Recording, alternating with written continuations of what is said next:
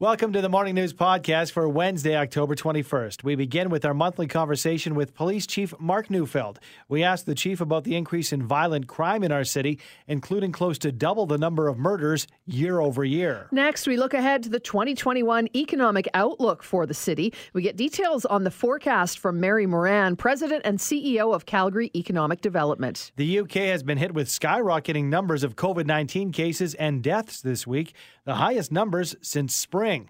We get an update on the current situation with UK broadcaster and business owner Kenny James. And finally, it's new technology being used to make long term care facilities safer for residents and staff during the pandemic. We hear about the new tech being used by Calgary company Seguro Insight. 709 on the morning news. Calgary Police Chief Mark Neufeld joins us this morning for his monthly visit with us here on the morning news. Good morning to you, Chief. Hey, good morning, Andrew. Good morning. Uh, we want to start with the increase of violent crime over recent months, particularly an increase in homicides in our city with close to double the number this year compared to last. So, what can we attribute this increase to year over year? Yeah, well, good question. I, I don't know um, for this particular year. It's been such a strange year uh, because of the pandemic and everything that's gone on. It's really hard to compare it to any other. But uh, as you say, the numbers are certainly up. And what's disconcerting is that after um, a, a bit of a decrease in the first few months of the pandemic, uh, violent crime certainly been the aspect of crime that's taken the biggest jump and the biggest catch up. Uh, as you say, I think we're at 27 homicides uh, this year at this time and I think last year at this time we were at around 15, and so that's uh, that's still within the range that we've seen in the past. It's not like it's a it's a record or anything like that, but it's certainly at the higher end, as you say.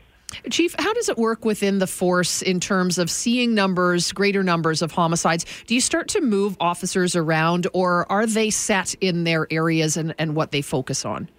No, you know, uh, Sue, as the community has uh, grown, um, we have a pretty good idea of how to police the community and where the issues are perennially. So I think what happens if we try to move officers around in response to um, what might be one-off issues in certain areas, we find that we're just chasing it.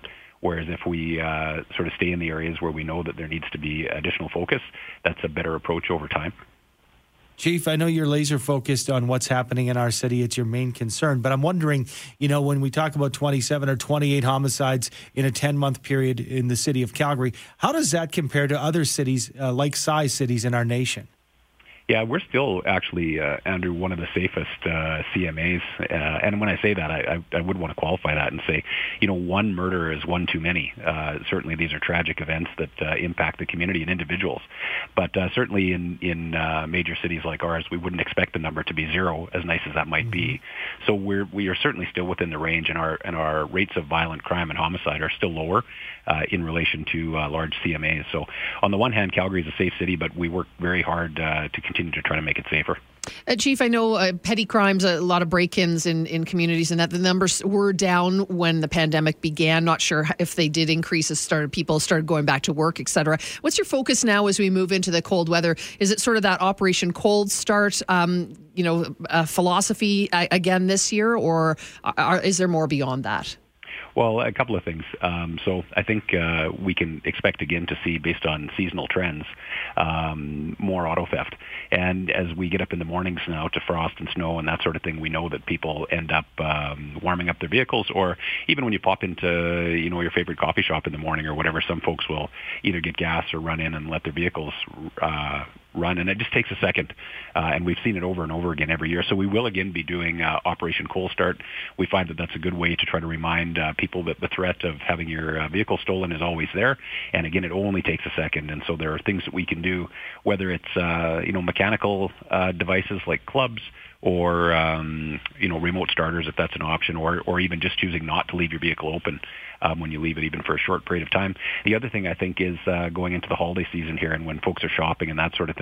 If you're leaving valuables in in uh, plain view or visible inside your vehicle, you're predisposing yourself to be victimized and having uh, your stuff stolen. And so, like I say, little things we can do make a big difference in uh, those those uh, seasonal crime numbers.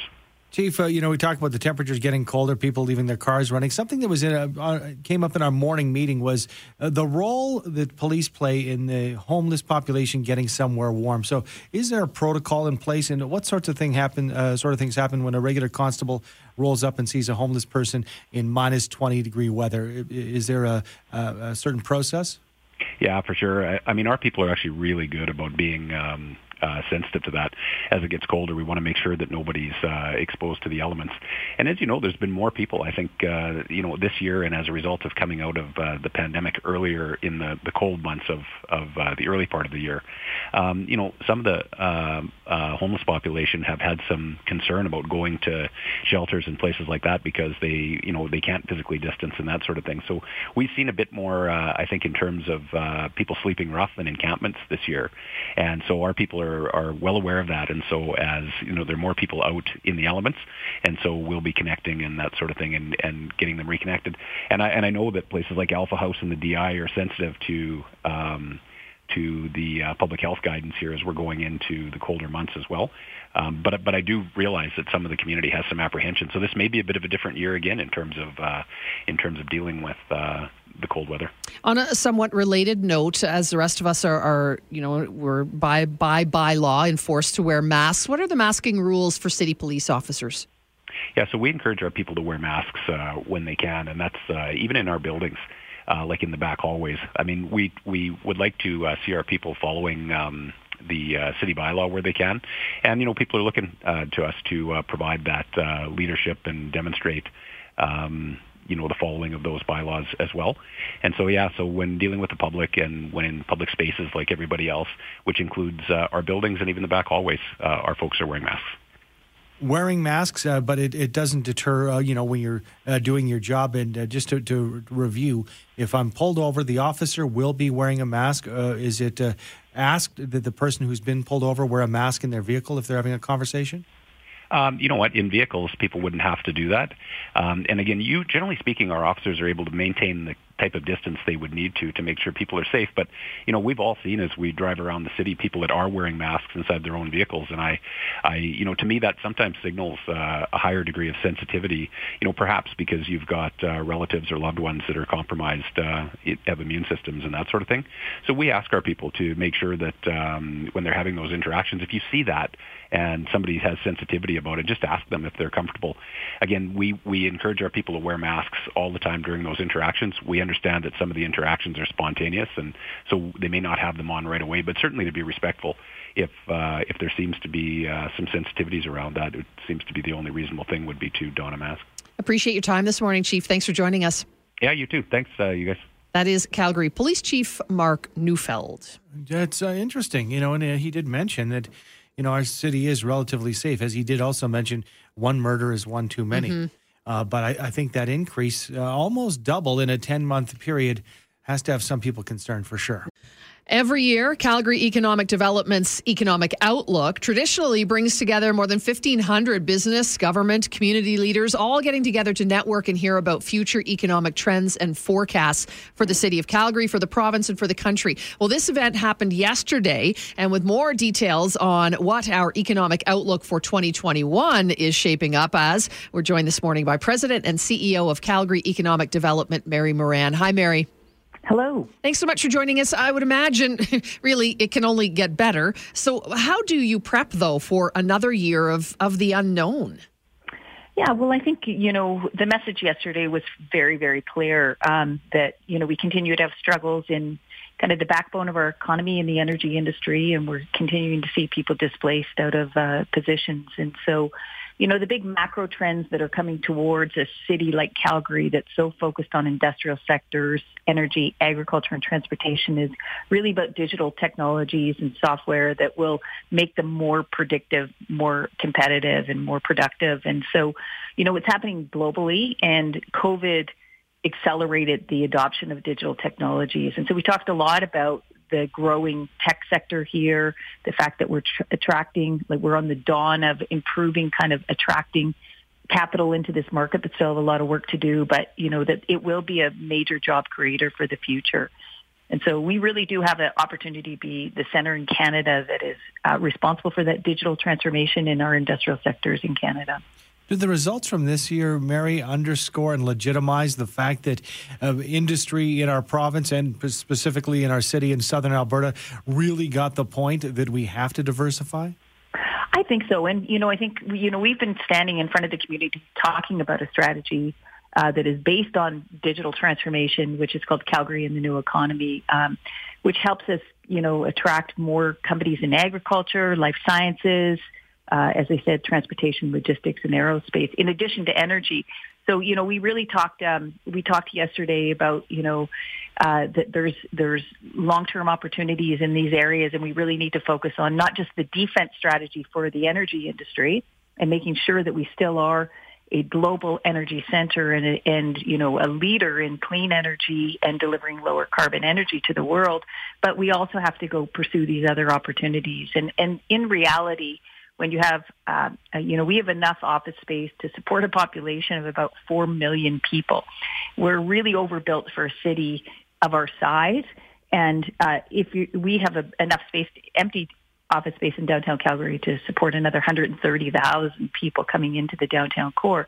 So when you're in that kind of situation, you know, when you just, sorry, I just stopped there, but it, you know, we have double on a per capita basis than Toronto, triple kind of areas like Pittsburgh and Denver, four times as much as a city like Detroit on a per capita basis. And so we have to look for other opportunities because although we want the energy industry to be successful, uh, that it won't be the mega job creator. And so we really do have to look for other opportunities.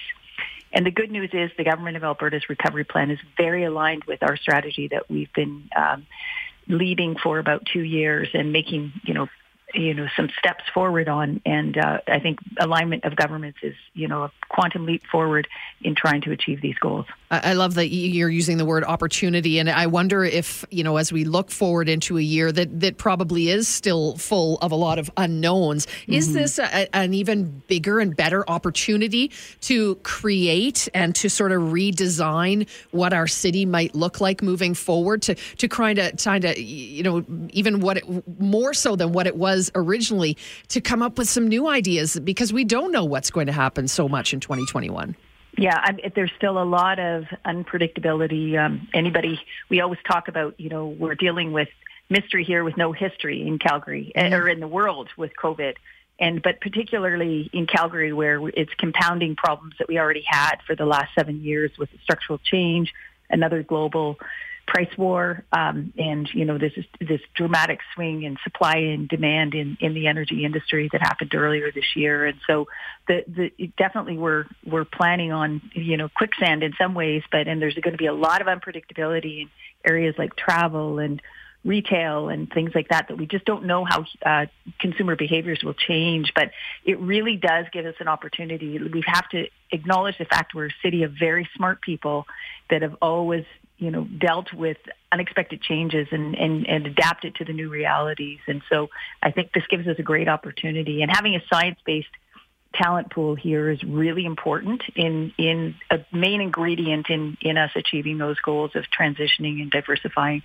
And so I think we're well set up. We have a low corporate tax rate. We have an abundance of affordable office space and super smart people and not to mention a great quality of life. So we're going to continue to work on attracting companies, helping high potential companies here grow as well as uh, run the defense strategy for our energy industry. Mary, thanks so much for your time this morning. Thank you very much. 642 on the morning news. And yesterday, Britain recorded the deaths of 241 people with COVID 19 in its highest uh, death toll since June 5th. This is another 21,000 people were confirmed to have tested positive from COVID 19. As a result of the skyrocketing numbers, uh, many areas in the region are now going into a second lockdown.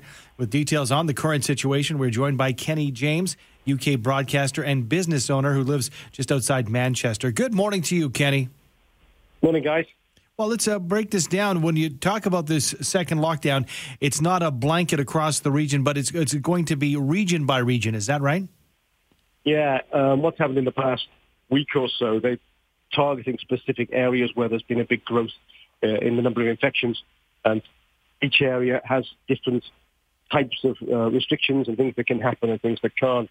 Yesterday, Manchester was placed, um, Greater Manchester, which is a, a big region northwest of England, was placed in compulsory lockdown as of this coming Thursday um, by by the Prime Minister personally because the local, the mayors and local representatives couldn't reach an agreement. So the Prime Minister stepped in personally and has, has put Manchester into lockdown, uh, which follows Liverpool, the Liverpool area was in lockdown from last week. Um, uh, Lancashire, which is just in, in the northwest again. But the northwest is, has been a specifically um, targeted area because of that, the high rate of growth of infection. Kenny, curious as to what the rules are around masks, wearing of masks in the UK, and about uh, gatherings and the number of people that can gather. Okay, in masks, uh, not compulsory on the street, so you can walk along the street without them. Uh, in any shops, you have to wear them when you enter shops or railway stations or, or now uh, bars, restaurants. Until you're seated, then you may take them off. But if you get up to go to the WC or to, you can't go to the bar anymore. It's all table service in restaurants and, and, and pubs. Um, but uh, on the street, you're fine. In terms of gatherings, there's, there's, there's a, a, a, six now, a, a, little hub of six people. So if there are six people in your household, that's fine. Beyond beyond six, you can't go out and socialise together, and you can't socialise in another person's house in a group of more than six. Kenny, what are officials attributing this uh, huge increase to? What are they What are they pointing fingers at? Um, and they, a mixture of things. In, in the, the, the places where it's been growing exponentially in recent weeks are places where there are universities. So a lot of universities are coming back uh, for the new new season, um, all the university parties and people socialising. Uh, so uh, in Man- Manchester, Liverpool, those areas are big university areas. Uh, elsewhere, it's uh, again people just being out and about on the street and, and you know, meeting more people than they were three months ago when we were in a much more steady lockdown period. With lockdowns looming, Kenny, are people worried? Are, are your fellow citizens thinking, "Oh, we need to really, you know, buckle down," or are people kind of, ah, you know, it's not that big of a deal? Well, we have this thing over here. It's a three-tier system now. Um, so, so areas of, of, of, there's nowhere it's being described as, as low risk, but the, the lowest in the UK is medium risk now. So areas of medium risk are tier one, and that means you can do most things without too much of a restriction. Uh, bars, restaurants have to close at 10 p.m. each evening. Um, then you have a tier two, which is high, a high risk area, where there are more restrictions, and, and, and, and then the tier three level, which is what Manchester uh, has been placed into, and, and much of the northwest of the UK. They, they are uh, bar restaurants are, are, almost all closed unless the majority of, of their trade is food. So it just reminded people that it's still around and it's still a high risk. And of course, the, the, the older the people are, the, the, higher risk they fall into. It's just giving people a, a stark reminder you that this thing hadn't just gone away. Mm-hmm. How about hospitals and healthcare systems? Uh, what are you hearing as far as um, if they're able to uh, handle this increase? Or is this something that they're cognizant, they're mentioning, I guess, to the public uh, as, as far as a warning? So far, the, the sort of the, the high dependency units and, and the, the, the, the ones that were put together, there were several big hospitals put together across the UK, uh, Florence Nightingale hospitals they called them, which were mass centres that, that they expected people to go into if we got into a very high level of, of infection across the UK. Uh, they were built for last times, four or five months ago, were scarcely used. They've been taken back out of mothball again, back to be ready. Uh, the hospitals themselves, in normal hospitals, are experiencing a higher rate of, of people in, in, in high dependency and in, uh, um, that, that need uh, intensive nursing care. But still, these measures that they're putting in place now, that the government are putting in place and local areas are putting in place, are hopefully to stop hospitals getting overwhelmed. Well, we're hoping that uh, your country can get things under control. I, and nobody, it doesn't matter what country, and nobody wants another lockdown. So good luck with you, Kenny. Thanks so much for the update. Thanks, guys. That is Kenny James, UK broadcaster and business owner. 609 now. And a Calgary company, Seguro Insight, is introducing technology that would help make long term care homes safer and help to rebuild the public's trust in the long term care facilities themselves. Joining us this morning are David Evans, co founder and partner at Seguro Insight, and Lisa Marin, who is sales and marketing with Seguro. And good morning to both of you. Thanks for joining us. Good morning. And good morning. David, let's start with you. Can you explain what you've got here? Break it down for us. It's a, it's a tracking bracelet of sorts, correct? That's right. If it's uh, something that the patients and staff, I, everybody that actually would enter a long-term care home would wear. And it uses a tracking methodology that you can tell who those people come into contact with. And it's also hooked up to some infection control programs such as hand hygiene. So it can make sure that uh, within reasonable um, consideration, people are actually hand hygiene mm. practices. Very interesting. And Elisa, this one's for you as far as, you know, being in the long-term care. Uh, this is an area in our society that's been decimated by the pandemic where, you know, when it comes to tracing, the speed in which we can trace is key. So I'm assuming you've had some half decent feedback from long-term care centers when it comes to this tech. Yeah, right now the contact tracing program in long-term care is is a little it's difficult. It's not as difficult as tracking people from that wedding, I'm thinking. but uh, if it's if you're in a home, what it can do is we record all the data for a 3-week period. So if somebody starts becoming symptomatic, you can track who that person has been in contact with, how far away they were from people, and for the duration of the contact event. So it's a lot easier to be able to say this person has been in contact with these five people, and those are the people that we need to either put into quarantine management themselves or isolation, and then the patient that is symptomatic can go into a quarantine ward. And as you said, it's you know keeps a three week history too. So that's is that what makes it different uh, from other tracking devices, or is it the, sort of the hand washing aspect of things that makes this a different tracking device? You know, there's so many different aspects to infection control. These are two of the best. And so in that respect, I think that we've got a, a great system. The hand hygiene monitoring is also very important so that if a staff member was going into a patient room, that they have to stop and have um, either at the sink or at the sanitation station where the um, Santa hand sanitizer is, mm-hmm. and they have to spend a certain amount of time there. If they don't, they're sent a little buzz that goes on their wrist to remind them that they need to do that. And hand hygiene is so important. Over 70% of hospital-acquired infections could have been prevented if they'd been using consistently good hand hygiene. So this system reminds them to do that. The current the current method of auditing the hand hygiene is uh, is manual. It's not as accurate. It doesn't get all the events. Our system actually records all the events and keeps track of it so that everybody knows the percentage of times that hand hygiene has not been used or conversely has increased. David, uh, when you talk about tech and you talk about tracing and, and, recording, there's a lot of issues surrounding privacy. So I'm wondering, ultimately, is this information uh, stored, you know, for example, at the facility that's purchased the tech, or is it stored somewhere else, or what sort of, you know, protocols are in place to protect some privacy uh, within the people using this tech? The data is actually stored in a cloud, and it gets um, dumped after three weeks all of our data follows the HIPAA standards, so it protects the patient's safety. And uh, we don't even use names, actually. We use like a room, room number and initials. And it also gives us the temperature, that same uh, hand bracelet or uh, lanyard will give us a temperature reading whenever the nurse asks for it. Mm. If there's any deviation in that uh, temperature and they've been in contact, they can dial up the isolation so they can be sort of kept sort of on a soft isolation, if you if you will.